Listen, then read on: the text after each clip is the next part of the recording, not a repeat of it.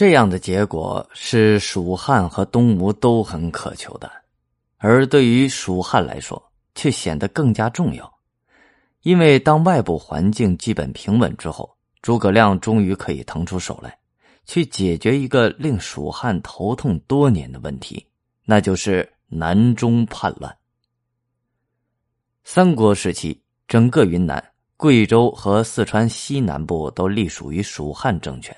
统称南中，南中地区世代居住着众多的少数民族。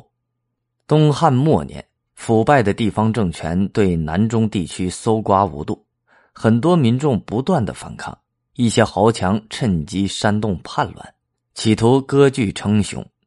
刘备当政时，形势本有所好转，但在他病逝之后，一些豪强趁机再次叛乱。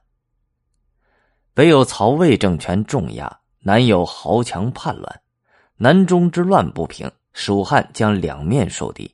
诸葛亮决定亲自征讨南方。蜀汉建兴三年（二二五年春三月），几万蜀兵在诸葛亮亲自率领下，浩浩荡荡的向南中地区进发。然而，要想征服这片广袤荒蛮之地，绝非易事。广大的南中地区山高林密，危险重重，瘴疠之乡，到处都有充满敌意的眼睛。蛮族人历来骁勇善战，每一次战胜敌人，他们都会用特别的礼仪进行庆祝。然而，当诸葛亮进入南中之后，向来以凶悍著称的叛乱部队却没有得到庆祝胜利的机会。他们在训练有素的蜀汉正规军面前一触即溃，蜀汉大军很快向叛军首领孟获展开攻击，并最终将孟获擒住。让孟获意想不到的是，诸葛亮虽然擒住了他，却并没有伤害他的意思，而是请他观看汉军阵营。孟获不以为然，对诸葛亮说道：“如果能放他回去再决一战，他一定可以取胜。”诸葛亮哈哈一笑，将孟获放走，约他择日再战。其实，在诸葛亮的心中，平定叛乱绝不是依靠武力杀伐这么简单。对于南中，诸葛亮有一个更为长远的打算。史书记载，诸葛亮七擒孟获，七纵孟获，最后孟获输得心服口服。诸葛亮还要放他，孟获再也不肯回去了，说：“公天威也。”南人不复反矣。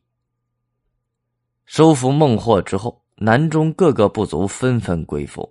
不过，结束叛乱只是平定南中的第一步。接下来，诸葛亮要开始真正实施自己对于南中的计划了。约一千八百年前，一些蜀汉的官员被诸葛亮派到了南中，他们带来了当时最为先进的农耕技术，教会了南中人民盖房子。种水稻，使用耕牛，植桑养蚕，纺织纱布，改变了这里刀耕火种的原始生产方式。云南省普洱市是闻名中外的普洱茶最主要的产地之一。相传当年正是诸葛亮在这里大规模推广茶叶种植，才有了后来的普洱茶。今天，普洱茶已经是中国人日常生活中的常见茶饮之一。为了纪念诸葛亮，这里的人们奉诸葛亮为茶祖。类似关于诸葛亮的故事，在中国广大西南地区有很多。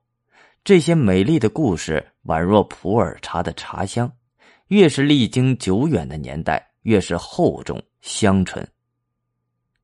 早在隆中对中，诸葛亮就提出了他治理南中的原则：南府一月。既然是南府一月。那他的原则就是“但欲服其心，不欲灭其类也”。七擒孟获，南抚一越，最终让这里的人民过上真正稳定的生活，这才是诸葛亮心中真正的对南中的平定。经过几年的努力，蜀汉政权终于有了一个相对和平安稳的环境，而此时诸葛亮所推行的内政改革也已经全面展开。